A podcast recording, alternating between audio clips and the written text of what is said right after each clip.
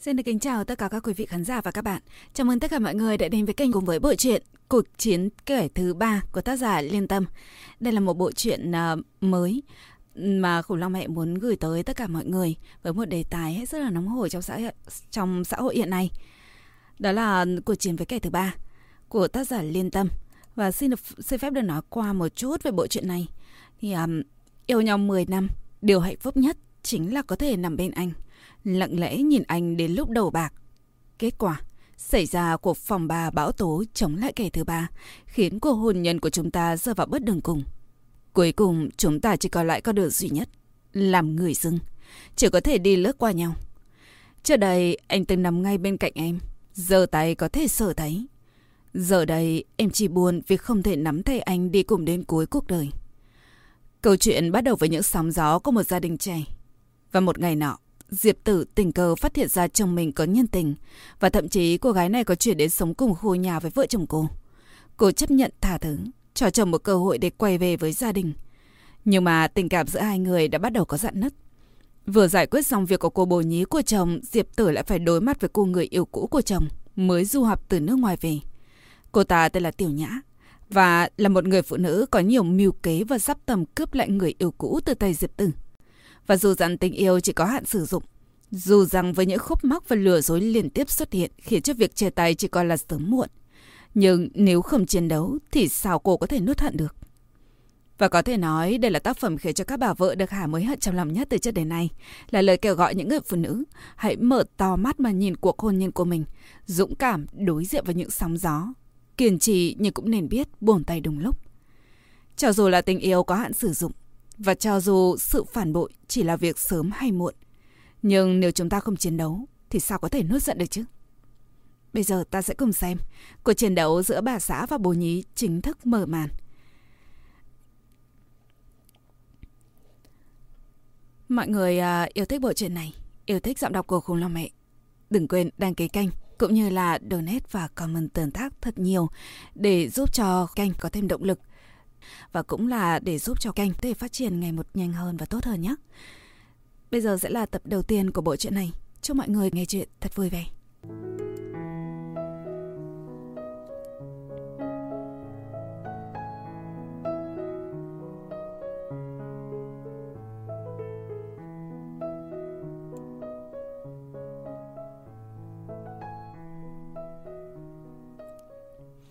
Trong phòng bệnh, Giọng Lý Tử cao phút. Cô nói. Tiểu Tam, cô đừng có quá đáng. Tôi đã bị cô hại ra nồng nỗi này. Cô còn dám đây mà diễu võ ra ngoài sao? Cô tức giận, gắng gượng đứng dậy, chỉ tay vào mặt Tiểu Tam mắng xối xả. Còn bé này, cậy mình trẻ trung là có thể giờ trò khốn như thế à? Trẻ trung là có thể làm kẻ thứ ba sao? Cô đúng là đồ vô liêm sỉ. Tôi đứng ở bên cạnh, chỉ biết kéo Lý Tử lại, không biết nói gì cho phải. Dù sao đây cũng là việc riêng của gia đình nhà cô ấy. Mà dù tôi là bạn thân của cô, nhưng cũng chỉ là người ngoài. Tiểu Tam lại tỏ vẻ áy náy. Chị ơi, em xin lỗi. Cô ta nước mắt lưng tròng nhìn Lý Tử. Là chồng chị dụ dỗ em. Em vô tội mà. Cô ta suýt rơi nước mắt.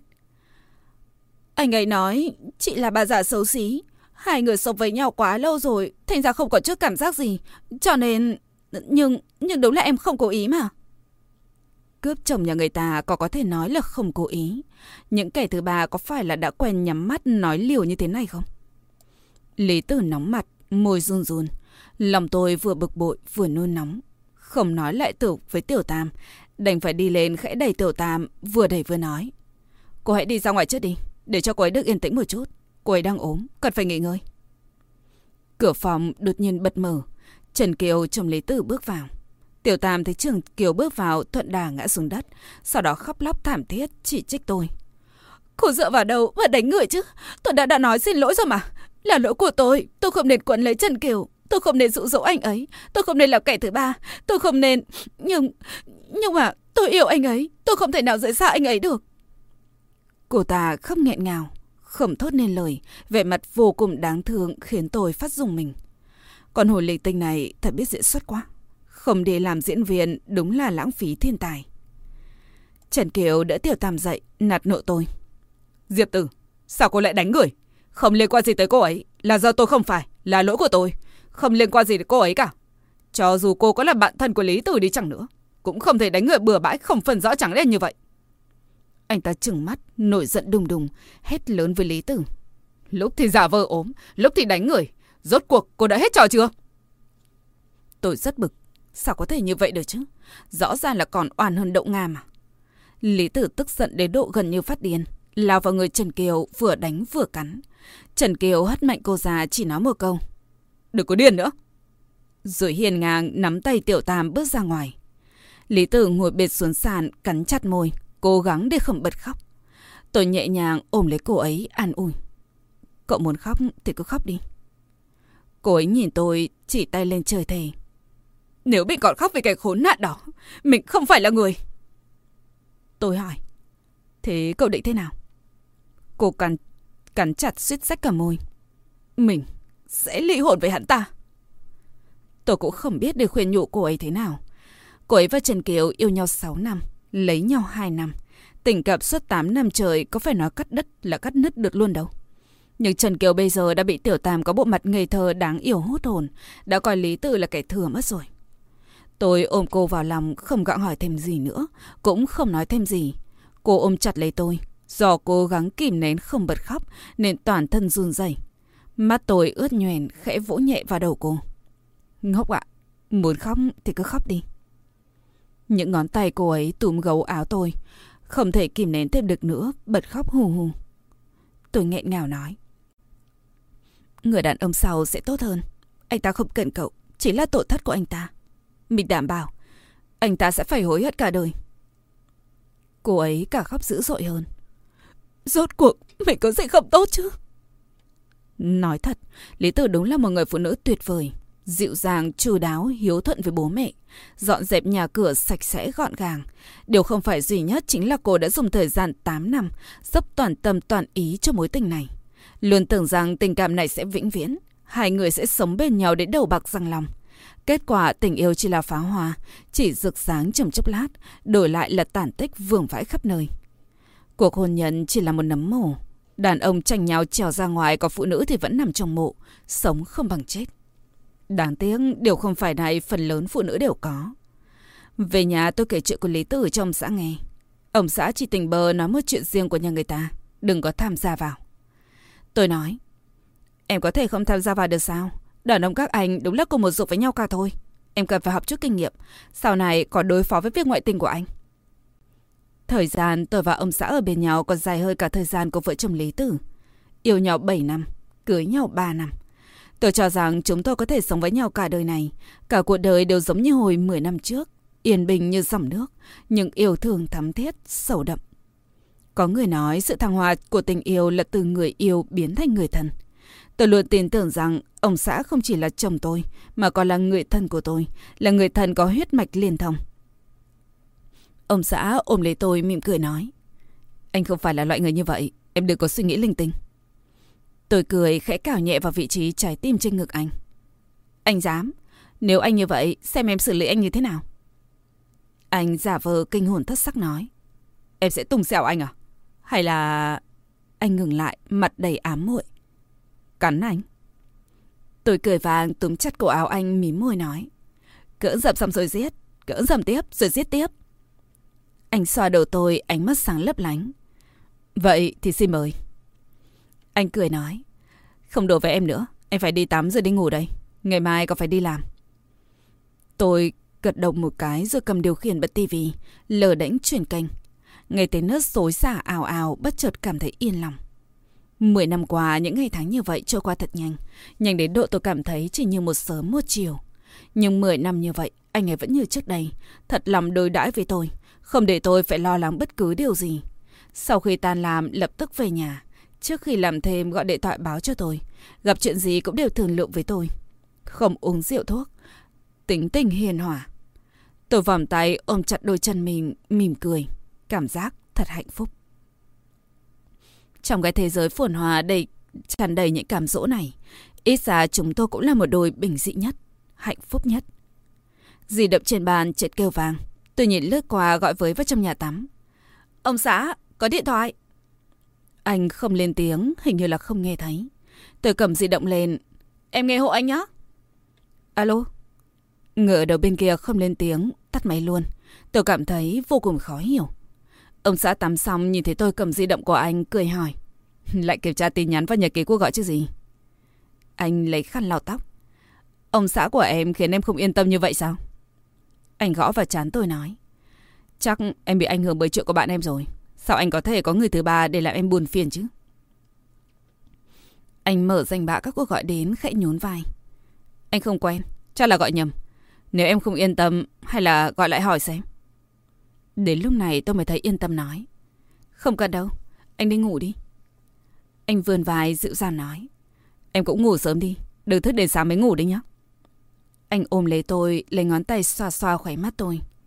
Xem em kìa, mắt thầm đen sắp thành quốc bảo rồi đấy. Tôi gật đầu nói. Em biết rồi. Đừng nghĩ tôi đầu óc có vấn đề. Chồng Lý Tử có nhân tình cũng là việc nằm ngoài dự liệu, khiến Lý Tử không được phòng bị, trở tay không kịp. Bây giờ đầu đầu cũng có tiểu tam. Phía trước là người, phía sau là quỷ. Thủ đoạn của bọn chúng quá xảo quyệt, khiến người ta uất ức đến hốc máu. Cho nên không thể không đề phòng. Cẩn thận một chút cũng không thừa. Ai bảo khi đàn ông thay lầm đổi dạ đều biến thành cầm thú chứ. Sáng sớm hôm sau, em gái Lý Tử tên là Đậu Đậu đã lao đến nhà tôi. Đậu Đậu rất xinh, các nét trên khuôn mặt đều thanh tú, mái tóc xoăn dài màu hạt rẻ ánh đỏ. Cô nói với tôi đầy giận dữ. Anh rể đúng là đồ khốn nạn mà. Thế cũng chẳng có cách nào cả. Khi đàn ông thay làm đổi dạ thì giống như bị hồ ly tinh hút mất hồn ấy. Hồn đã đi mất rồi. Đương nhiên chỉ là cầm thú. Đậu đậu không cầm tâm nói. Chị gái em đi theo hắn bao nhiêu năm nay. Từ khi tiền lương của hắn 800 tệ. Đến giờ được gấp đúng 10 lần. 8.000 tệ. Mà hắn lại thay lòng. Sao không thay lòng từ trước đi? Sao trước khi cưới không thay lòng luôn đi? Đúng là một tên khốn chính hiệu. Giống y như thằng bạn trai cũ của em ấy. Nhắc đến bạn trai cũ của đậu đậu. Đó đúng là một thằng khốn. Khi yêu đậu đậu, hắn tiện thể tán tỉnh luôn cả hai cô bạn thân của cô nữa. Tôi pha hai cốc cà phê hỏi. Chị em sao rồi? Đậu đậu thở dài. Ai, anh dạy em không chịu ly hôn. Tôi bê cốc cà phê ra cho cô, nói đầy cảm thán. Dù sao có bao nhiêu lâu như thế, vẫn còn có tình cảm. 8 năm. Đời người liệu có mấy lần 8 năm đấy? Có người phụ nữ nào lại muốn dâng hiến những năm tháng tuổi trẻ và quý giá nhất của mình cho một người đàn ông, rồi sau đó cảm tâm tình nguyện trở thành một bà cô già xấu xí chứ? Đậu đậu nhèo mắt nhìn vào tôi nói. Hay là chúng ta nghĩ cách đối phó tiểu tam? Chị đã được nếm trái đắng của con bé ấy rồi. Giết người không nhìn thấy máu. Đậu đậu nghĩ một lát nói. Vậy thì chúng ta đối phó anh rể trước. Trước tiên chúng ta cần phải thu thập chứng cứ. Chứng cứ anh rể ngoại tình. Tôi thấy có vẻ hợp lý. Đúng đấy. Có thể làm chứng cứ để đề nghị ly hôn với tòa án. Còn được chia nhiều tài sản hơn đấy. Đậu đậu xì một tiếng nói. Xì, anh ta làm gì có tài sản gì chứ? Cũng chỉ có mỗi ngôi nhà lụp sụp đó Lại còn đem thế chấp Đậu đậu chợt nghĩ ra được điều gì Tét miệng cười rất mà mãnh Mắt sáng rực Tiểu tam chứ gì Em cũng có cách đối phó với nó Tôi nuốt nước bọt đánh ực một tiếng Mỗi lần đậu đậu có nét mặt như vậy Luôn là đã nghĩ ra một việc gì đó Việc không hay Tôi hỏi với vẻ căng thẳng Em muốn làm gì vậy Cô ấy chỉ gật đầu đầy đắc ý Bắt nạt chị em à Em sẽ làm cho nó không được yên ổn ngày nào Cô đét vào đùi một cái rồi hỏi. Chị em với nhau, chị có giúp hay không? Tôi gật đầu. Đương nhiên, em cứ tính các chị vào nhé. Cô cười rạng rỡ nói đầy vẻ thâm ý. Cô ta đã vẻ vãn anh rể em. Em có thể tìm một anh chàng đóng giả thiếu gia giàu có để vẻ vã lại cô ta. Cô ấy bắt đầu xoa xoa nắm tay như thể thắng lợi đang ở ngay trước mắt. Sau đó, em chụp ảnh cho anh rể em xem. Làm cho tiểu tam và anh rể tan vỡ Rồi bảo chị em đá anh rể ngay lập tức. Ngụm cà phê trong miệng tôi xém chút nữa thì bắn phụt ra ngoài. Cô nhóm này có lẽ đã đọc nhiều tiểu thuyết Xem nhiều phim quá thì phải. Tiểu tam bây giờ đâu có dễ mắc lừa như thế. Nếu dễ đối phó như vậy thì mới lạ ấy Đậu đậu cười nói Diệp tử Chị xem có phải là mưu kế hoàn mỹ hay không? Tôi hắng giọng, không dám tán đồng, khuyên cô ấy. Đậu đậu, em được gây chuyện nữa. Chị em có chưa đủ buồn phiền hay sao? Nếu như lại gây ra vụ huyết án gì đó, Thì không được đâu. Thế này cũng không được, Thế kia cũng không xong Thế thì em phải làm sao chứ? Em đi điều tra rõ về con bé đó, Xem trước đây nó làm gì, Đã có mấy bạn trai, Hoàn cảnh gia đình thế nào, Có thiếu gì về kinh tế hay không, Họ quen nhau thế nào, Tất cả cần phải điều tra thật tỉ mỉ. Cô ôm lấy tôi Thơm đánh chụt một cái vào má nói Diệp tử, chị thông minh quá Đúng là cần phải điều tra trước rồi hành động sau. Đúng đúng, sao em lại không nghĩ ra được nhỉ? Cổ nhóc này, có phải đồng tính đâu, không cần ôm chặt thế. Cô ấy đứng dậy vội vàng bước ra ngoài cửa. Em về đây, cần phải tiến hành ngay. Diệp Tử, có tình hình gì chúng ta alo nhé. Tôi nói, em cẩn thận chút nhé, ngoài việc điều tra không được gây chuyện đâu đấy. Được. Lúc ăn trưa, Đậu Đậu gọi điện cho tôi với vẻ rất bí hiểm. Cô nói, chị đoán xem, em nhìn thấy ai? Tôi bụt miệng hỏi, ai vậy? Cô không lên tiếng, tôi nghĩ một lát hỏi. Có phải bạn trai cũ của em không? Giọng cô ấy rất nặng nề. Diệp Tử, chị phải bình tĩnh. Nhất định phải giữ bình tĩnh mới được. Tôi nghĩ thầm cô nhóc này giỏi giả vờ lắm. Tôi trêu. Hiện giờ chị rất bình tĩnh. Có việc gì em cứ nói đi. Chị chịu được. Đậu đậu vẫn có vẻ hơi căng thẳng nói ấp úng. Chồng chị... Ừ, Tôi giận mình tay thoáng run rẩy. Chồng chị sao cơ? Diệp Tử. Đúng là cơn sóng này chưa qua, cơn sóng khác đã ập tới. Em... Đậu đậu vẫn không dám nói ra có thể sợ làm ảnh hưởng đến mối quan hệ vợ chồng của chúng tôi. Tôi cố gắng giữ bình tĩnh, nhưng cổ họng gần như bị bóp nghẹt. Tôi khẽ hùng hăng mấy tiếng nói.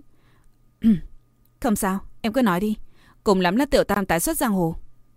Hình như cô vẫn đang băn khoăn xem có nên nói ra hay không. Một lúc lâu sau, cuối cùng không kìm lòng được. Chị tự đến cửa hàng ăn mà xem đi. Cô nói địa chỉ nhà hàng. Tôi không kịp nghĩ gì cả vội vàng chạy xuống lầu. Trong lòng tôi nghĩ, không phải như vậy đâu. Chắc chắn không phải là cảnh tượng chồng tôi đang ăn cơm thân mật vui vẻ với một người phụ nữ khác. Chắc chắn là do quá đa nghi rồi. Chồng tôi vốn nổi tiếng là người chồng mẫu mực mà. Tôi bắt taxi đến thẳng nhà hàng đó. Vừa đến góc cửa ra vào nhà hàng đã nhìn thấy đậu đậu đang đứng đó, giáo giác nhìn quanh. Thấy tôi đến, cô vội bước tới. Diệp tử, nhất định không được kích động. Em sẽ cùng chị dần cho tiểu ta một trận. Tôi nhìn theo hướng tay cô chỉ.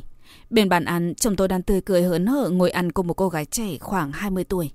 Móng tay tôi bấm sâu vào lòng bàn tay mà cũng không thấy đau. Chồng tôi cười nói vui vẻ với cô gái đó như thể xung quanh không có ai vậy. Cô gái đó lắng nghe rất chăm chú và cũng rất hào hứng. Ánh mắt sáng long lanh nhìn anh. Tôi nhìn chồng chăm chú, nụ cười của anh rạng rỡ, ánh mắt đầy nhiệt huyết, giống như 10 năm trước. Tôi, anh nhìn tôi vậy. Nồng nhiệt đến độ có thể thiêu đốt. Trong lòng tôi từ cơn sóng trào dâng. Đột nhiên tôi cảm thấy vô cùng đau đớn. Chỉ muốn bật khóc. Đậu đậu vấp về lưng tôi khẽ nói. Chị cần phải bình tĩnh. Em đi qua đây nhìn thấy anh nhà chị. Lẽ ra lúc này anh ấy đang là giờ làm việc mới phải chứ. Cô lại nói. Hay là chị gọi điện hỏi xem. Tôi gật đầu. Đúng là cần phải hỏi cho rõ. Không được nghi oan cho chồng. Tôi cầm di động ấn số máy của anh. Anh nghe máy giọng nói vẫn hồn hậu như xưa. Alo. Anh đang làm gì vậy? Anh đang đi làm à? Vậy anh gọi em một tiếng bà xã đi. Em lại giờ chứng gì vậy? Gọi em là bà xã đi. Ngoan nào, đừng đùa nữa. Về nhà gặp nhau sau. Tôi ấn mạnh nút ngắt cuộc gọi. Thật không ngờ anh không dám gọi tôi là bà xã trước mặt người phụ nữ khác. Đậu đậu giật giật ống tay áo tôi. Tôi nhìn thấy ông xã đang gọi nhân viên phục vụ tính tiền. Tôi trốn vào góc lén quan sát nhất cử nhất động của anh. Sau khi thanh toán tiền xong, cô gái đó cũng bước ra theo anh, còn thân mật khoát tay anh. Tôi nghẹn ngào cắn chặt môi, cố gắng ép mình không được khóc. Tình cảm suốt 10 năm trời, thật không ngờ anh lại đối xử với tôi như vậy. Nhưng những giọt nước mắt cuối cùng cũng không thể kiềm chế nổi, đùa nhau rơi xuống. Tôi vội túm chặt ngực, dường như bên trong có thứ gì đó đang dần bị nuốt chừng, bị vỡ vụn. Không bao giờ có thể hàn gắn lại được. Tôi lựa cho rằng tình yêu của tôi và chồng giống như một cái cây vậy. Nó tồn tại một cách rất thuần túy và cứ thế lớn lên. Không phải chỉ vì muốn tồn tại nên kết hợp với nhau. Cũng không phải vì muốn kết hôn nên kết hôn. Chúng tôi cưới nhau vì yêu nhau. Cũng vì yêu nhau nên mới quyết định sống trọn đời bên nhau. Tôi quay người hít thở một hơi thật sâu. Nói với Đậu Đậu. Chị về trước đây. Đậu đậu lo lắng gọi tôi lại, nhưng tôi dường như không nghe thấy. Chỉ cảm thấy hai bên thái dương của mình như bị người khác dùng kim châm vào. Một mũi, hai mũi, vô số mũi, và tôi cố ra sức dãy rủa, đau đớn khổn xiết. Tôi cần phải làm ra vậy như không có chuyện gì xảy ra. Ngay cả việc khóc cũng không được phép. Tôi cần phải trấn tĩnh lại, cần phải làm rõ mọi chuyện. Trở về trước cửa nhà tôi mới phát hiện ra mình đã quên đem chìa khóa theo. Tôi ngồi ủ rũ trước cửa nhà, dã rời ôm lấy cánh tay mình, chỉ muốn bật khóc. Chỉ có Khi ông xã quay về thấy tôi đang ngồi trước cửa, vội vàng dìu tôi đứng dậy hỏi. Sao em lại ngồi ở đây? Nét mặt tôi rất bình tĩnh, tuy nhiên do căng thẳng, lòng bàn tay lại toát ra mồ hôi lạnh. Tôi nói, không có gì. Chiều nay em đến thăm Lý Tử, quên mang chìa khóa. Anh khẽ thở dài, xoa đầu tôi. Em đừng nghĩ ngợi nhiều quá. Tôi gật đầu, anh lấy chìa khóa ra mở cửa. Tôi bước thẳng vào trong, quên cả việc thải dép đi trong nhà. Đột nhiên, anh ôm tôi từ phía sau, giọng nói yêu chiều. Rốt cuộc, em sao vậy? Tôi cắn môi, không kìm lòng được, lên tiếng hỏi. Chiều nay gọi điện thoại cho anh, tại sao anh... Lúc này anh mới hiểu. Ngắt lời tôi gọi tôi rất thân mật. Bà xã, bà xã, bà xã. Tôi nói, anh đừng có nịnh đầm. Rốt cuộc buổi chiều này anh làm gì, sao lại không chịu gọi như thế? Anh nói, thế có trời đất, nếu như anh dám lừa rồi em, anh sẽ không được chết toàn thây. Anh thực sự đang đi làm. Lòng tôi thực sự bút lạnh. Đàn ông một khi đã thay làm đổi dạ, những lời nói dối cứ tiếp nối nhau không dứt. Ngữ khí trở nên căng thẳng. Em quen anh từ năm 16 tuổi, đến giờ là 10 năm. Trong lòng anh nghĩ gì, em... Em đều biết. Anh lại ngắt lời tôi, thở dài, ủ rũ nói. Bà xã, anh thực sự đang làm việc, điện thoại cho anh trong giờ làm là không được rồi. Giờ lại còn đoán bừa linh tinh nữa. Anh... Anh... Giống như có tiếng sét đánh ngang tai. Người đàn ông này khi thay lòng sao lại đáng sợ như vậy chứ? Giống như người rừng, một người xa lạ hoàn toàn không quen biết. Được, anh đã thách chơi. Tôi sẽ chơi cùng anh. Tôi sẽ giả vờ như không biết gì. Tôi giả vờ là một con ngốc. Tôi là một đứa ngốc nhất trên cõi đời này. Tôi gỡ tay anh ra, quay người, mỉm cười với anh. Trong lòng lại lạnh ngắt như bằng đá. Tôi nói. Thôi, bỏ đi. Em tin anh. Tôi rụi đầu vào ngực anh, nụ cười đó tôi không thể nào gắng gượng nổi. Nước mắt thì nhau rơi xuống. Anh không được phép lừa dối em. Anh thấy tôi khóc, hoảng hốt. Anh không bao giờ lừa dối em. Cả đời này, anh đều không được phép lừa dối em. Anh luôn miệng nói được được, nhưng tôi đã không còn dám tin nữa rồi. Nếu như tôi không nhìn thấy, nếu như chỉ là nghe người khác nói, tôi chắc chắn sẽ lựa chọn tin tưởng anh. Có đôi khi chỉ cần kiên trì tin một lời nói dối, chỉ cần luôn nói với bản thân mình đó là sự thật. Vậy thì nó sẽ biến thành sự thật. Ngày hôm sau, Lý Tử nghe đậu đậu kể chuyện của tôi, vội chạy đến luôn miệng an ủi. Ánh mắt cô lấp lánh nắm lấy tay tôi vừa khóc vừa nói. Chúng ta có gì không tốt chứ? Những tên đàn ông xấu xa đó, sao lại đều giống nhau cả thế? Tôi cười, cố gắng nói giọng thoải mái nhất. Có thể là không phải giống như mình nghĩ đâu. Có thể chỉ là đồng nghiệp. Có thể chỉ là một người không quan trọng. Lý Tử phẫn nộ. Chúng ta cần phải đi tìm anh ta hỏi cho rõ. Tôi lắc đầu buồn bã. Tối qua mình đã thử thăm dò rồi. Anh ta có chết cũng không chịu nhận. Anh ta cứ một mực nói anh ta đi làm. Nói mình nghi oan cho anh ta. Lý giận tức giận. Lý tử tức giận đến đỏ con mắt. Vậy cậu định thế nào? Chuyện của mình có chưa xong, cậu lại xảy ra chuyện này. Tôi nói. Trước tiên phải làm rõ xem là chuyện gì. Tìm hiểu xem họ đã phát triển đến giai đoạn nào. Hoặc là người phụ nữ đó là như thế nào. Mình không thể chỉ dựa vào việc ăn cơm mà nghi oan cho anh ấy. Lý Tử cũng rất tán đồng. Điều tra thế nào? Tôi nghĩ một lát. Hay là 10 tháng thứ tư nhỉ? Lý Tử gật đầu. Cũng chỉ có thể như vậy thôi. Chồng cậu thực sự không muốn ly hôn à? Tôi hỏi. Ánh mắt cô có vẻ né tránh, cố gắng né tránh đề tài này. Tôi thấy cô như vậy cũng không tiện hỏi thêm. Chỉ nói. Mọi chuyện rồi sẽ qua cả thôi. Cô lại khóc và ngả vào lòng tôi. Giọng nói thề lương. Anh ta không chịu ly hôn. Cũng không chịu bỏ tiểu tam. Mình nói giả tỏa đơn phương ly hôn. Bố mẹ mình lại không chịu. Để đội nào cũng gặp rào cản cả. Mình thực sự không biết phải làm thế nào nữa. Cô ngừng lại, nước mắt lăn dài. Người khác không ủng hộ mình thì thôi. Ngay cả bố mẹ mình cũng không chịu. Nói rằng cái gì mà khó khăn lắm mới có được ngày hôm nay. Nếu có thể, cố gắng không ly hôn. Tôi tìm được thám tử từ. Nghe nói tôi muốn tóm gáy tiểu tam, vị thám tử đó rất hừng phấn đến độ như nhặt được vàng vậy. Anh ta nói. Chắc chắn sẽ phục vụ một cách chủ đạo nhất. Chắc chắn sẽ giúp cô theo dõi nhất cử nhất động của chồng cô. Hơn nữa, còn vô cùng bảo mật. Tôi nghĩ thái độ phục vụ tốt giống như trong tiểu thuyết vậy. Dùng giá đắt để biết được trần tướng của chồng. Không biết là tốt hay xấu nữa. Ba ngày sau, vị thám tử đã nhanh chóng giao nộp thành quả. Ngày tháng năm sinh, người phụ nữ đó đều là đã từng làm những gì đều bày ra trước mắt tôi. Tôi nhìn tài liệu như có xét đánh ngang tai, toàn thân đỡ đẫn. Tôi đi đến dưới tòa nhà công ty nơi ông xã làm việc. Tôi nhìn đồng hồ đeo tay. Phải rồi. 5 giờ 30 phút chiều vừa vặn giờ tan làm. Tôi lôi di động ra vội vàng ấn máy gọi cho chồng. Tôi nói. Ông xã, tối nay chúng ta ăn cơm nhé. Anh nói. Đồng ý. Tôi nũng nịu. Anh đoán xem em... Anh nghĩ một lát sau đó nói. Ở nhà à? Không đúng, anh đoán lại xem. Đang đi mua sắm. Cũng vẫn không đúng. Anh có cần gợi ý không? Anh đoán ra rồi. Giọng anh đột ngột vang lên sau lưng tôi. Tôi quay người lại. Anh cố tình xà sầm nét mặt nhìn tôi. Thảo nào anh đoán không ra. Em thật là nham hiểm. Anh cười ôm lấy vai tôi. Sao hôm nay em lại nghĩ đến việc đến đón anh? Trong lòng tôi có điều hổ thẹn. Đừng nhờ những lời này không thể nói ra cho anh nghe được. Tôi đành nói. Nghe nói em họ của anh cũng làm ở đây. Anh thoáng nhíu mày. Sao em biết? Nó mới đến được ba hôm. Anh còn định cho em một niềm vui bất ngờ cơ đấy. Niềm vui này đúng là vui thật, nhưng cũng suýt nữa biến thành bất ngờ lớn. Tôi cúi đầu liếc nhìn anh cười nói. Em gọi điện cho mẹ, mẹ nói cho em biết. May mà tôi đã có sự chuẩn bị trước, gọi điện cho mẹ chồng. Anh nói. Để lát nữa anh giới thiệu với em. Mấy năm trước em chỉ gặp nó có một lần. E rằng bây giờ có gặp cũng không nhận ra. Đương nhiên, nếu nhận ra được thì cũng không đến nỗi nhầm lẫn tai hại như thế này.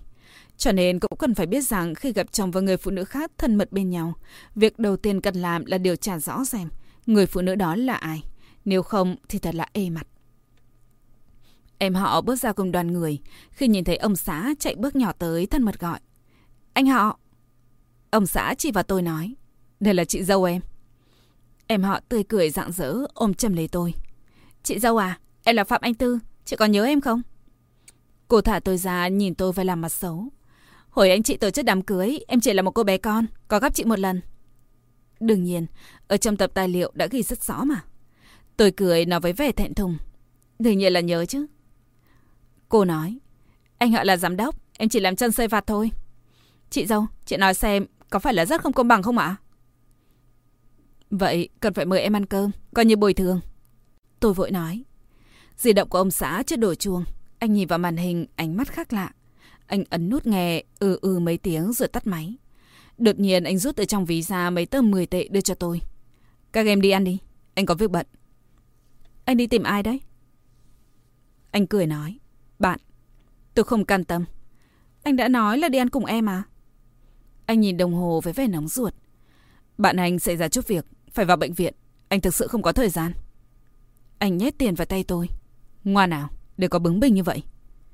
Anh Từ cũng nhân cơ hội nói. Chị dâu, chúng ta đi đi. Vừa hay chúng ta đi dạo phố trước rồi đi ăn sau. Tôi chẳng biết làm thế nào đành phải gật đầu. Anh nói.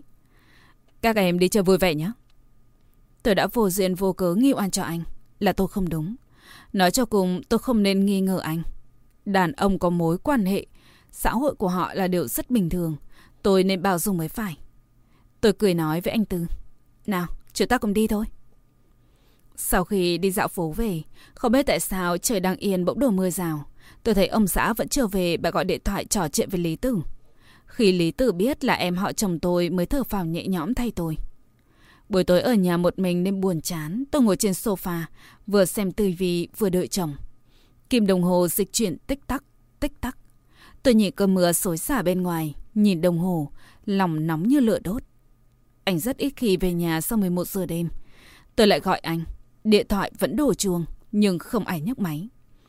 Liệu có phải vì trời mưa to nên đã xảy ra chuyện gì rồi không? Liệu có bị tai nạn giao thông không? Tim tôi đập thỉnh thịch, toàn cơ thể tôi chìm trong sự lo lắng, sợ hãi khôn cùng. Sáng sớm hôm sau, cuối cùng anh cũng trở về. Khi về, chồng anh rất mệt mỏi. Tôi dìu anh vào giường hỏi. Cả đêm hôm qua anh đi đâu vậy? Gọi điện thoại cho anh, anh không nhấc máy. Anh nhắm mắt, ậm ừ vài câu cho qua chuyện. Tôi cởi áo sơ mi, cởi quần cho anh, nhưng lại không thấy di động của anh. Tôi nghĩ lẽ nào anh đã làm mất. Tôi cho quần áo của anh vào máy giặt rồi trở về phòng khách, bấm số máy của anh. Mới đổ chuông hai hồi đã có người nhấc máy là giọng phụ nữ. Người phụ nữ đó uể oải lên tiếng. Alo. Tôi nói rất lịch sự. Chào chị, đây là di động của chồng tôi. Không biết tại sao lại ở chỗ chị. Cô ta không nói gì. Một lúc sau mới chậm rãi nói. Hôm qua chắc anh ấy quên cầm về. Tôi giật nảy mình, giọng hơi sợ hãi. Cả tối hôm qua anh ấy đều ở chỗ chị sao? Cô ta nói. Đúng thế. Sao vậy? Tôi cuống lên vội hỏi. Thế chị là ai? Cô ta cười hà hà mấy tiếng rồi lại không nói gì. Trong lòng tôi bắt đầu có dự cảm chẳng lành. Nhưng vẫn cố gắng nhẫn nại hỏi. Chị đang ở bệnh viện à? Chị là bạn anh ấy à? Cô ta cười. Đúng vậy. Tôi hiện đang ở bệnh viện. Tôi cố gắng trấn tĩnh cũng cười nói. Chị đang ở bệnh viện nào vậy để tôi còn đến lấy di động cho anh ấy? Cô ta nói. Không cần đâu, anh ấy sẽ tự đến lấy. Tôi hơi hoang mang. Anh ấy rất mệt, tôi lấy hộ anh ấy là được rồi. Thầy không ngờ cô ta lại tắt máy luôn. Tôi tức giận, nghiến chặt rằng, gọi lại lần nữa, không ngờ người phụ nữ đó đã tắt máy. Tôi nhớ đến lần trước hiểu nhầm chồng, lần này nhất định không được lỗ mãng nữa. Trở về phòng, vì đợi anh ấy suốt đêm, tôi cũng mệt nên lên giường ngủ. Tôi nằm trên giường nhìn ông xã đang nằm bên cạnh. Chở mình liên tục, không tài nào chợp mắt được. Anh ấy có bạn là nữ giới. Điều này cũng không có gì là lạ. Lạ ở chỗ, sao lại phải ở cùng người phụ nữ đó suốt cả một đêm? Tôi không phải là đứa trẻ lên ba. Ông xã chăm sóc người phụ nữ khác suốt cả một đêm. Việc này chắc chắn có điều gì đó không ổn. Hơn nữa còn rất nghiêm trọng. Tôi lập tức đứng dậy đi ra ngoài hành lang. Ấn số máy của vị thám tử đó. Khi tỉnh dậy, mặt trời đã xuống núi rồi. Tôi nhìn đồng hồ bật dậy khỏi giường. Đã 6 giờ rồi, như vậy là ông xã đã tan làm. Tôi đi chân trần chạy ra ngoài phòng khách, ấn số máy của chồng. Lần này là chồng tôi nghe máy. Anh gọi tôi. Bà xã. Sau đó dường như cố tình nói khẽ. Anh về muộn một chút nhé. Tôi sao có thể để yên được. Nhưng lại chị hỏi. Anh đang ở đâu? Anh nói. Anh đang ở bệnh viện. Bạn anh vẫn chưa khỏi bệnh. Tôi lo sợ lại hiểu lầm như thế chẳng hay chút nào, bèn hỏi. Bạn anh là nam hay là nữ? Anh ngừng một lát không lên tiếng, dường như đang do dự. Sau đó anh nói. Là nam giới. Anh lại lừa dối tôi. Nhưng tôi sợ mình suy nghĩ lung tung, sợ mình đang lo lắng thái quá như một kẻ tâm thần. Tôi nói. Thế thì anh về sớm một chút, đừng có như đêm qua. Cả đêm không về, làm em lo chết đi được. Bà xã, hôm nay chắc chắn anh sẽ về sớm. Tôi cười vào ống nghe, nhìn nước mắt thì đã vỡ hòa rồi. Tôi nói. Ông xã, có một câu em quên nói với anh. Là câu gì? Em yêu anh. Ở phía bên kia anh không lên tiếng. Tôi nhanh chóng tắt máy, nghĩ thầm chắc chắn lại là hiểu nhầm. Nhất định không được nghi ngờ anh ấy. Nhưng sự lừa dối của anh ấy đối với tôi, sự thiếu tin tưởng của anh ấy đối với tôi, tất cả những điều này khiến tôi đau lòng. Tôi xoa xoa cái bụng đang sôi ủng ục vì đói, quyết định đi ăn thứ gì đó. Chỉ cần ăn là không nghi ngờ linh tinh nữa, cũng sẽ không buồn như thế này nữa. Sau khi ăn xong tôi cứ mải miết đi trên đường phố. Bên đường người đi lại tấp nập, có vô số đôi nam nữ tay trong tay. Những cửa hàng bán điện thoại di động bên đường mời nhận ẩm mỹ. Tôi nhìn họ phát hiện ra mình hoàn toàn không ăn nhập với những người này. Không biết đã bao lâu rồi tôi chưa trang điểm. Từ sau khi kết hôn, tôi giống như biến thành một người khác. Không thích trang điểm, chỉ một lòng một dạ chờ chồng về. Không hề chú ý tới tất cả mọi chuyện trên đời. Nhờ thể chỉ có mình anh là quan trọng nhất. Người đi đường chợt đưa tôi một tấm cát. Tôi mơ màng nhận lấy. Người đó vội nói. Cửa hàng chúng tôi mới khai trương. nhộn ép tóc được khuyến mại giá đặc biệt. Mọi thứ đều được ưu đãi giá tốt nhất. Tôi nhìn anh ta giống như một nhìn người ở rất xa. Chỉ thấp thoáng mơ hồ tôi hỏi. Ở đâu vậy? Người đó mỉm cười nói ngay. Tôi dẫn chị đi. Cửa hàng tóc này rất sang trọng, có hẳn quầy đầy đồ.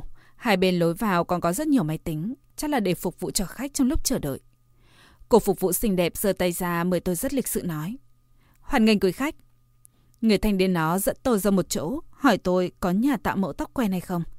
Tôi lật sở quyền mẫu tóc, chỉ lắc đầu. Đúng lúc đó có người nói bên tay tôi. Người đẹp, lần đầu tiên đến à? Từ khẽ ngước lên, chàng trai chạy trước mặt khá điển trai. Khuôn mặt tuấn tú, sán lạn, thân hình cao giáo. Mắt cậu ta nhìn tôi rất hồ hởi, nụ cười rạng rỡ.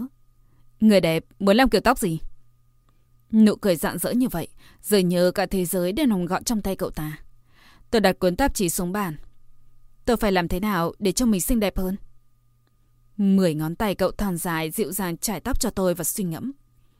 Chị làm xoăn máy chắc sẽ rất đẹp. Tôi hơi ngần người, không biết ông xã có thích không. Tôi chợt định thần lại. Được, cứ quyết định như vậy đi. Uốn tóc phải mất mấy tiếng đồng hồ. Tôi không biết đã trải qua hết quãng thời gian dài đằng đẵng này bằng cách nào. Trong lúc đang làm, cuối cùng số điện thoại của ông xã cũng xuất hiện trên màn hình di động tôi. Anh hỏi có vẻ hơi kinh ngạc. Bà xã, em đang ở đâu vậy? Em đang làm tóc. Em làm sắp xong chưa? Chẳng phải hai tình nữa. Thế thì để anh đến cùng ngồi chờ với em. Không cần đâu anh ạ. Anh lái xe, sẽ đến nhanh thôi. Chắc chắn sẽ đến trong vòng 20 phút nữa. Tôi vẫn kiên trì nói. Thật sự không cần đâu. Anh không lên tiếng một lát sau mới khẽ nói. Bà xã, anh cũng yêu em. Chính trong khoảnh khắc này tôi đã quên hết mọi thứ. Người phụ nữ bí ẩn, những lời nói dối. Gần như chúng đều không còn quan trọng nữa. Trong lòng tôi tràn ngập cảm xúc. Dường như lại trở về với thời khắc kết hồn. Khắp trời đất đều là màu đỏ vui mừng hân hoan. Chữ hỉ màu đỏ, chăn màu đỏ, gà giường màu đỏ, ngay cả kẹo cưới cũng màu đỏ. Vùng thị trấn nhỏ, đoàn người đông đúc, anh thì thầm bên tai tôi. Cả đời này, em là của riêng anh. Ngồi trong xe chúng tôi không nói gì cả. Anh có vẻ muốn phá vỡ sự ngượng nghịu trong bầu không khí trầm mặc này. Tóc em làm đẹp lắm. Lần sau anh cũng sẽ đến đây cắt. Tôi cố gắng mỉm cười trả lời anh. Vậy sao? Em cứ ngủ đi. Về đến nhà anh sẽ gọi em. Hay là chúng ta đến bệnh viện thăm bạn anh nhỉ? Không cần đâu. Người bạn đó ra viện rồi. Ơ, sao trùng hợp thế? Tôi bất giác mỉm cười, gần như ngoài việc mỉm cười, tôi không thể hiện bất cứ biểu kiểu nào khác. Anh nhìn tôi, ánh mắt rất phức tạp, rồi chợt hỏi. Sao em không hỏi người đó là ai? Tôi vẫn mỉm cười nói. Chẳng phải anh đã nói người đó là nam giới sao? Đã là nam giới, sẽ em phải lo? Anh chợt phanh gấp, hai tay đặt lên vô lăng nhìn tôi chằm chằm. Em thực sự tin anh sao? Tôi giật mình cúi đầu chỉ im lặng không lên tiếng. Dường như anh thở phào nhẹ nhõm. Bà xã, đêm qua anh không về nhà, anh có thể giải thích. Đôi tay tôi khẽ run, bỗng chốc tôi sợ nghe lời giải thích của anh. Chiếc xe ở phía sau liên tục bấm còi inh ỏi. Anh lái xe tiếp, cười nói. Anh ấy và bạn gái chia tay, trở nên nghĩ quẩn, tự sát. Tôi ồ một tiếng rồi nhìn ra ngoài cửa sổ xe. Cách một lớp kính, mọi vật bên ngoài đều mờ ảo, nhìn không rõ. Giống như con người nhìn qua làn nước mắt thì người đó sẽ trở nên mơ hồ. Mơ hồ không rõ, mơ hồ khiến người ta sợ hãi. Sợ rằng sẽ biến mất chỉ sau một cái chớp mắt. Tôi nhắm mắt, nhắm thật chặt. Anh tưởng tôi ngủ, mở nhạc khẽ khẽ. Không biết anh dừng xe lại khi nào, khẽ gọi tôi. Bà xã, về nhà rồi. Tôi ừ một tiếng nhưng vẫn nhắm mắt, chỉ là không muốn mở ra, không muốn nghe lời nói dối. Anh thấy tôi như vậy thì không gọi nữa. Anh xuống xe bế tôi lên, sau đó đi thẳng lên nhà. Tôi nằm trong lòng anh lắng nghe nhịp tim của anh. Tôi chỉ cố nghĩ mình không được mở mắt, không được nhìn khuôn mặt toàn những lời dối trá. Tôi thả là một người mù dùng cảm giác của mình để cảm nhận con người này. Chỉ cảm nhận những điều anh ta đối tốt với tôi. Không nghĩ đến việc rất có thể anh đã có một quan hệ với một người phụ nữ khác. Và người phụ nữ đó đang chuẩn bị khuấy động cuộc sống của tôi. Mười năm qua, tôi tự nhận là có cuộc sống hạnh phúc. Vào phòng, anh đặt tôi lên giường. Động tác rất đỗi dịu dàng, như thể đang che chở cho báu vật của anh vậy. Di động đổ chuồng thật không đúng lúc chút nào. Anh nghe máy sau đó nổi giận đùng đùng. Rốt cuộc cô muốn thế nào? Không biết đối phương nói gì cả khiến anh nổi giận hơn. Tôi cảnh cáo cô, đừng có làm bừa. Lần này cô muốn chết thì chết, tôi mặc kệ. Trong lòng tôi xót xa suýt bật khóc. Tôi nghiêng người cố gắng kiềm chế giọt nước mắt đang trực trào ra. Anh nói khẽ. Được, giờ tôi đến. Chúng ta nói chuyện cho rõ ràng. Trong phòng yên tĩnh đến rợn người, giống như trong nấm mồ, không có bất cứ tiếng động nào. Tôi bật đèn ngồi trên giường, nước mắt lặng lẽ trào ra. Cửa phòng đột nhiên bật mở. Tôi giật nảy mình ngẩng đầu nhìn. Ông xã đang đứng ở trước cửa. Anh lao đến trước mặt tôi, ôm tôi vào trong lòng hỏi. Sao vậy? Đang yên đang lành, sao em lại khóc? Tôi ngước mắt nhìn, nhìn thẳng vào mặt anh. Không thể kìm lòng nổi, lại chảy nước mắt. Tôi chợt ôm chầm lấy anh nghẹn ngào nói. Bởi vì em không nhìn thấy anh, cho nên em sợ hãi. Anh cười xoa xoa đầu tôi. Ngốc ạ. Anh ngừng lại, nói thêm. Bà xã, anh phải đi ra ngoài một lát. Em ngoan ngoãn đợi anh về nhé. Tôi lắc đầu muốn giữ anh lại bằng mọi giá, giống như là người sắp chết đuối chỉ một mực nắm lấy thứ gì đó có thể cứu sống mình, chỉ muốn dùng hết sức để nắm lấy không chịu buông ra. Tôi đầm đìa nước mắt. Ông xã, chúng ta sinh một đứa con nhé. Giọng anh khản đặc nói một tiếng. Được. Khi tỉnh dậy, tôi kinh ngạc phát hiện ra hơn 10 tin nhắn, nội dung chỉ có duy nhất 5 chữ. Còn đàn bà đề tiện. Tôi lập tức gọi điện thoại cho Lý Tử, kể cho cô ta nghe tình hình của chồng và nhắc cả đến nội dung tin nhắn. Lý Tử lo lắng nói. Chị e đúng là tiểu tam. Tôi nói. Lý Tử, hôm qua mình đã nghĩ thông rồi. Chỉ cần trái tim của anh ấy vẫn dành cho mình. Chỉ cần anh ấy có ý định cắt đứt với người phụ nữ đó. Mình bằng lòng giả ngây giả ngô. Bằng lòng tha thứ cho anh ấy. Tin tưởng anh ấy. Cũng chỉ một lần này thôi. Một lần duy nhất. Cũng là lần cuối cùng. Cô hỏi tôi với vẻ kinh ngạc. Hôm qua cậu đã níu chân ông xã cậu ở lại được. Không để anh ấy đi đến chỗ người đàn bà đó sao? Tôi cười. Đương nhiên rồi. Nếu như Tiểu Tam thực sự muốn đấu với mình, cô ta cần phải có sự chuẩn bị kỹ lưỡng. Tình cảm suốt 10 năm trời, mình đâu có thể dễ dàng buông tay. Lý Tư nói. Cô ta ở chỗ tối, cậu ở chỗ sáng. Cậu phải cẩn thận đấy. Tôi cười nói. Mình không ở chỗ sáng đâu.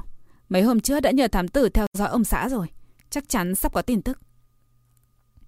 Đúng là cậu lợi hại. Còn mình đã kích động quá. Lúc đó Lý Tử kích động chạy đến công ty của chồng lậm ầm lên, khiến cho ai nấy đều biết chuyện và mọi người đều cho rằng cô là người phụ nữ chành chùa. Kết quả thật oái oăm, một số người còn đồng tình với Tiểu Tam, gạt Lý Tử là người bị hại sang một bên. Cô cũng khiến cho chồng không có lấy một cơ hội để quay lại. Lý Tư hỏi tôi, cậu định xử lý, xử lý vụ tin nhắn như thế nào? Tôi nói, mình sẽ nói cho chồng mình lúc, nãy lúc anh ấy chuẩn bị tan làm. Nó có một kẻ dở hơi nào đó chửi mình là con đàn bà đê tiện, còn gửi tận mười mấy tin nhắn. Buổi trưa, thám tử tìm tôi, gặp nhau ở quán cà phê. Anh ta đưa cho tôi tập tài liệu đựng trong túi màu vàng. Tôi nhanh nhẹn đưa tiền cho anh ta. Thám tử cười. Lần trước là nhầm, nhưng lần này là thật. Tôi dùng mình. Lần này là thật. Tay tôi run run không dám mơ ra xem. Vị thám tử thấy tôi như vậy lại hỏi. Cần gì cô cứ gọi cho tôi. Anh ta đưa cho tôi một tấm danh thiếp. Giúp tôi giới thiệu với bạn bè cô nhé. Nguyên tắc bảo mật của chúng tôi là có chết cũng không để tiết lộ cho bất cứ ai. Tôi nhìn chân chân vào túi tài liệu, giọng nói khản đặc. Nhận lấy danh thiếp, cất vào túi sách tay. Thám tử trước khi đi còn nói. Nếu lần sau còn cần, tôi sẽ giảm giá 20% cho cô. Cuối cùng tôi cũng dồn hết dũng khí để mở túi tài liệu đó. Bên trong có có cả một tập ảnh, là ảnh chụp cảnh dạo phố của ông xã và người phụ nữ xa lạ đó. Người phụ nữ đó tên là Trương Lâm Lâm, 23 tuổi. Theo điều tra của thám tử, cô ta đã quen biết với ông xã tôi khoảng một năm. Tôi chợt nhớ ra, mấy tháng trước ông xã thường xuyên nói phải làm thêm. Lúc đó tôi chỉ dặn anh đi đường cẩn thận, cố gắng về nhà sớm. Bây giờ nghĩ lại rất có thể là đến với người phụ nữ khác. Tôi nhìn lướt qua địa chỉ, số điện thoại rồi đút toàn bộ ảnh và tài liệu trở vào trong túi. Di động chợt đổ chuông. Tôi nhìn số điện thoại gọi đến, giật mình, ấn nút nghe. Không ngờ người phụ nữ đầu dây bên kia không lên tiếng. Tôi biết là Trương Lâm Lâm. Cô ta cố tình làm ra vẻ bí ẩn. Chẳng qua là muốn làm cho tôi đa nghi sợ hãi. Nhưng bây giờ tôi đã tóm được đuôi của cô ta rồi. Cô ta đã lộ nguyên hình trước mặt tôi. Tôi nói vào trong di động. Đều là phiền tôi. Tôi nói cho ông xã biết số di động bí ẩn đã nhắn tin cho tôi. Mặt anh biến sắc, sau đó nói. Chắc là có kẻ nào đó quấy nhiễu linh tinh đấy. Tôi không tỏ thái độ gì, chỉ nói phụ họa theo. Ừ, là cố tình quấy nhiễu. Tôi đoán chắc là ông xã và Trần Lâm Lâm đã chia tay. Bởi vì anh không còn viện bất cứ lý do nào để đi làm thêm nữa. Thậm chí hàng ngày sau khi tan làm đều về nhà ngay. Sau đó còn tranh làm việc nhà cho tôi. Tôi nên lấy làm vui mừng hân hoan. Bởi vì chỉ cần người đàn ông này chịu thay đổi, chịu hối cải thì vẫn rất tốt. Điều này chứng tỏ trong lòng anh thực sự có tôi, cũng không bỏ rơi tôi, không bỏ rơi cái gia đình này. Anh nghĩ tôi không biết gì. Sau đó ngấm ngầm lừa dối qua mặt tôi. Tôi cứ giả ngây giả ngô, giả làm con ngốc. Chỉ cần anh chịu quay đầu, tôi bằng lòng làm như vậy. Ai bảo anh đã trở thành người thân của tôi. Từ ông xã trở thành người thân. là người thân có huyết mạch liên thông với tôi. Điều tôi không thể ngờ tới là mấy hôm sau, tôi đột nhiên nhìn thấy chân lâm lâm ở trong cầu thang máy khu nhà tôi. Cô ta tưởng tôi không biết cô ta là ai, mỉm cười chào. Em chào chị, em vừa chuyển đến sống ở tầng dưới nhà chị. Em tên là Trần Lâm Lâm. Tôi nhìn chân chân và đệ nhấp nháy trong thang máy, nghĩ thầm. cả bé này đúng là tình quái. Thật không ngờ còn cố tình đến thuê phòng ở tầng dưới nhà tôi. Cô ta chắc là muốn giờ chiều biết người biết ta. Bách trận bách thắng đây. Nhưng chắc chắn cô ta không thể ngờ được rằng tôi đã biết cô ta là ai rồi. Hơn nữa còn chuẩn bị đòn phản kích. Tôi cười với cô ta, chào. Chào cô. Em nên gọi chị thế nào ạ? Gọi chị là Diệp Tử là được. Khi nào rảnh, em mời chị Diệp Tử đi uống trà nhé. Được. Em sống của bạn trai à? Cô ta lắc đầu chu môi. Khu nhà này tiền thuê phòng đắt thật đấy. Bạn trai đưa tiền, nhưng anh ấy không sống cùng em. Cô ta chăm chú nhìn tôi, trong mắt hiện lên ánh cười. Em nghĩ thỉnh thoảng anh ấy sẽ đến. Bạn trai đưa tiền. Câu nói này của cô ta đã nhắc nhở tôi. Khi cầu thang máy xuống đến tầng 1 tôi không định bước ra. Cô ta kinh ngạc nhìn tôi hỏi. Chị không đi ra à? Tôi cố gắng giữ nụ cười trên mặt. Chị để quên đồ. Cô ta cười rạng rỡ vẫy tay chào tôi. Tạm biệt chị. Tôi cũng vẫy tay cười cười cho đến lúc thang máy đóng lại. Mắt tôi mới tóe lửa nhìn chằm chằm vào thang máy, nghĩ bụng. Mấy hôm trước mày mới chửi tao là con đàn bà đề tiện. Giờ tưởng tao không biết, còn luôn miệng một điều trị, hai điều trị ngọt sớt. Đúng là con hồ ly tinh hiểm độc. Tôi đến ngân hàng kiểm tra tài khoản mới phát hiện ra tiền trong thẻ của ông xã bị hụt mất 3 vạn tệ. Xem ra Trần Lâm Lâm đã lấy tiền bồi thường của chồng tôi để chạy đến đây đối phó với tôi. Được đấy. Mày tiến một thì tao tiến mười. Phụ nữ đôi khi vì gia đình có thể làm tất cả mọi chuyện. Khi ông xã về nhà, tôi ngọt ngào nói với anh. Ông xã, có phải chúng ta chuẩn bị sinh con không? Anh cười gật đầu. Tôi lại nũng nịu. Nhưng anh làm cho em có cảm giác không an toàn. Anh cảm thấy khó hiểu, ôm tôi hỏi. Sao em lại nói thế? Tôi lấy ngón tay ấn vào lồng ngực anh, dịu dàng nhưng lại hơi có lực. Tôi nói. Tiền trong ngân hàng của anh dùng nhanh quá. Số tiền đó anh đã dùng vào việc gì vậy? Sắc mặt anh tối sầm, cúi đầu không dám nhìn tôi. Tôi lại cười nói. Được rồi, tiền tiêu vào việc gì em không hỏi anh nữa. Nhưng em có một điều kiện. Anh thở phào nhẹ nhõm nói luôn. Yêu cầu gì anh cũng đồng ý cả. Là tự anh nói đấy nhá. Anh đừng có mà hối hận. Anh nhìn tôi âu yếm gật đầu. Đương nhiên, chồng em đã bao giờ lừa dối em chưa? Vậy sau này anh đưa cho em quản lý toàn bộ tiền của anh. Sáng mai anh chuyển hết tài khoản ngân hàng của anh sang tài khoản của em. Bao năm nay tôi chưa bao giờ quản lý tiền của anh. Nhưng bây giờ thì khác. Tôi không thể để con hồ ly tinh đó lấy không tiền của anh được. Cô ta đòi được một lần chắc chắn sẽ đòi lần thứ hai. Và tiếp tục những lần khác nữa. Anh nhìn tôi nghĩ một lát. Sau đó khẽ thơm lên chán tôi. Được. Nếu như vậy làm cho em có cảm giác an toàn. Anh đồng ý với em. Tôi quản tay lên cổ anh, ngẩng đầu nhìn anh chăm chú, nở nụ cười mãn nguyện. Ông xã, cảm ơn anh. Anh mỉm cười. Tại anh không tốt mà. Nhiều lúc anh thật sự thấy mình thật may mắn. Bởi vì trong cuộc đời này anh đã tìm được một người vợ tốt như em. Tôi biết, tôi không tốt như anh nói, nhưng ít nhất tôi cũng cho anh đủ không gian và sự sĩ diện. Tôi đã dâng hiến toàn bộ tuổi thanh xuân của anh cho gia đình này. Tôi không cho phép bất cứ ai đến phá hoại tước đoạt tất cả mọi thứ của tôi. Điện thoại di động của anh lại đổ chuông. Anh liếc nhìn rồi tắt máy. Tôi nghĩ nếu tôi là Trần Lâm Lâm chắc chắn sẽ tức điên và lập tức chạy lên đây cho xem. Quả đúng như dữ liệu của tôi. Mười phút sau có tiếng chuông cửa. Tôi chạy ra mở cửa. Trần Lâm Lâm đứng ở bên ngoài tươi cười rạng rỡ. Chị ơi, chị có nhớ em không? Đương nhiên rồi. Cô có biến thành ma tôi cũng vẫn nhớ. Tôi hỏi, có chuyện gì không? Cô ta vẫn tươi cười nói, không có chuyện gì đâu ạ, chỉ là em muốn tìm chị trò chuyện thôi. Tôi cũng tươi cười nói, thật ngại quá, chị và ông xã đang chuẩn bị ăn tối giữa anh nến. Tôi ngừng một lát nói thêm, cho nên không rảnh lắm. Cô ta vẫn mặt dày. Em đến đây không có người thân, chỉ có mình chị làm bạn. Thực xin lỗi, không khác nhé. Tôi cười chuẩn bị đóng cửa. Tôi nhìn nụ cười miễn cưỡng của cô ta và đóng sập cửa lại. Ông xã hỏi. Ai đấy? Tôi nghĩ hãy cho anh có tâm lý chuẩn bị, nói tình bơ. Là cô gái mới chuyển đến ở tầng dưới, tên là Trương Lâm Lâm. Ông xã ngần người, mở to mắt nhìn tôi. Ánh mắt hoang mang. Tôi cười nói. Ít thân em khoảng 3-4 tuổi, nhưng em chẳng thích cô ta. Chẳng quay chẳng biết, tự nhiên chạy đến kết thân trò chuyện. Anh nói xem cô ta có phiền phức không chứ? Ông xã cười miễn cưỡng. Đúng là phiền phức thật. Anh lại dè dặt hỏi. Cô trường lầm lầm đó trông như thế nào? Tôi nói. Cũng khá xinh. Chỉ đáng tiếc... Tôi định nói nhưng lại ngừng lại. Ông xã trong mày hỏi. Đáng tiếc gì cơ?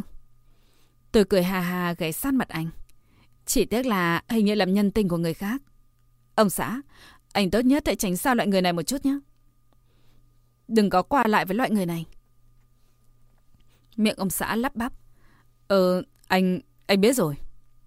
Ánh mắt anh hoang mang chợt nói. Anh xuống lầu đi mua ít đồ. Tôi nghĩ chắc là anh xuống chất vấn trước Lâm Lâm. Hỏi cô ta sẽ lại chuyển đến đây. Hỏi cô ta sẽ lại cố tình tiếp cận tôi. Tôi ngồi xuống ghế sofa bật tivi. Vâng, anh đi đi. Khi anh chuẩn bị bước ra khỏi cửa tôi dặn với theo. Trong vòng 10 phút anh phải quay về đấy. Tôi cười thầm chỉ vào đồng hồ điện tử. Em tính giờ đấy nhá. Anh gật đầu nói. Anh về ngay thôi.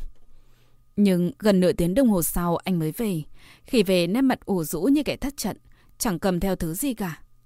Đàn ông có đôi khi cần phải tự trả giá cho sai lầm của mình. Anh cũng không ngoại lệ. Hôm sau, ông xã được nghỉ. Sáng sớm đã có người ấn chuông cửa. Ông xã từ trên giường bật dậy chạy ra mở cửa. Tôi nhìn theo bóng lưng anh, cảm thấy hơi buồn. Thường ngày anh vốn là người gặp phải chuyện gì cũng không kinh hồn hoảng hốt. Thế mà giờ đây lại trở nên thận trọng, lo âu, thấp thỏm như vậy. Suy cho cùng chính là quả đắng do anh chồng cả thôi. Mấy phút sau anh quay lại, thấy tôi mở to mắt nhìn, anh bèn cười nói. Người ta đến ghi số ga. Anh nằm vật xuống giường, chờ mình liên tục, vẫn không ngủ được. Anh khẽ lay lay cánh tay tôi, nói. Bà xã, anh muốn rút tiền. Tôi cười nhạt trong lòng nhưng mặt vẫn tỉnh bờ tiện miệng nói. Anh lấy bao nhiêu? Anh có vẻ thấp thỏm. Hai vạn. Tôi xoay người không thèm tiếp lời anh. Rõ ràng đây là kết quả của cuộc đàm phán tối qua với người đàn bà đó. Anh ôm tôi, giọng nói dịu dàng như tan chảy. Anh muốn rửa xe mà. Tôi quay phát lại đè lên người anh khẽ bẹo má anh, cười nói. Ông xã, chồng ta có cần sinh con nữa không? Nuôi một đứa trẻ rất tốn kém. Ví dụ như sữa bỉm và rất nhiều thứ khác nên cần phải dùng đến tiền. Cho nên việc sửa xe có cần phải xem xét sao? Ánh mắt anh nhấp nháy về bất an. Cuối cùng có vẻ như hơi bất lực, anh lên tiếng. Bà xã, lần cuối cùng thôi. Lần cuối cùng đưa tiền cho người phụ nữ đó. Tôi không tin. Không phải là không tin chồng mà là không tin người phụ nữ đó. Tôi biết, lần trước khi họ chia tay, chắc chắn cũng đã nói là lần cuối. Kết quả thì sao chứ? Còn hổ lê tình đó không chỉ muốn làm tàn nát gia đình tôi, cướp chồng tôi mà nó còn nhắm vào túi tiền của anh. Tôi lắc đầu rất kiên quyết. Bây giờ tiền để trong tay của em, em cần phải có dự định cho tương lai. Cho nên tôi nhìn chăm chú vào gương mặt anh, từ từ thốt ra hai chữ. Không được. Từ khi bị tôi từ chối, tâm trạng ông xã càng lúc càng không bình thường. Làm việc gì cũng lờ đáng. Có lúc gọi anh, anh cứ như người mất hồn, chỉ còn lại cái vỏ ngoài. Còn tôi thì sao? Trước mặt anh ngay cả khóc cũng không dám khóc, ngay cả nước mắt cũng không dám rơi. Lúc đầu khi anh và chân lâm lâm quấn vào nhau chắc cũng chẳng hề nghĩ tới tôi. Lý Tử vẫn tiếp tục tranh đấu với chồng cô ấy, đấu tranh ly hôn. Còn đậu đậu mấy hôm nay cũng không thấy đến tìm tôi, có thể là đang có người yêu mới. Mỗi lần hỏi Lý Tử xem đậu đậu dạo này làm gì, cô đều tỏ vẻ bí mật, chỉ nói đến lúc đó rồi sẽ biết. Bây giờ không thể tiết lộ được. Tôi đoán về tính cách của đậu đậu, chắc cũng không có chuyện gì hay ho. Có lẽ là chuyện đùa với lửa để tự thiêu mình ấy mà. Quả nhiên, mấy hôm sau, đã nghe nói đậu đậu và chồng Lý Tử quấn lấy nhau. Tôi ngẩn cả người không hiểu nổi. Hai chị em nhà này rốt cuộc là dở trò gì. Tôi lập tức đến nhà Lý Tử. Vừa mới bước vào cửa đã nghe thấy mùi chiến tranh. Chắc là một cuộc chiến vô cùng khốc liệt. Hết tập 1. Cảm ơn các bạn đã chú ý lắng nghe và quan tâm theo dõi. Xin chào và hẹn gặp lại mọi người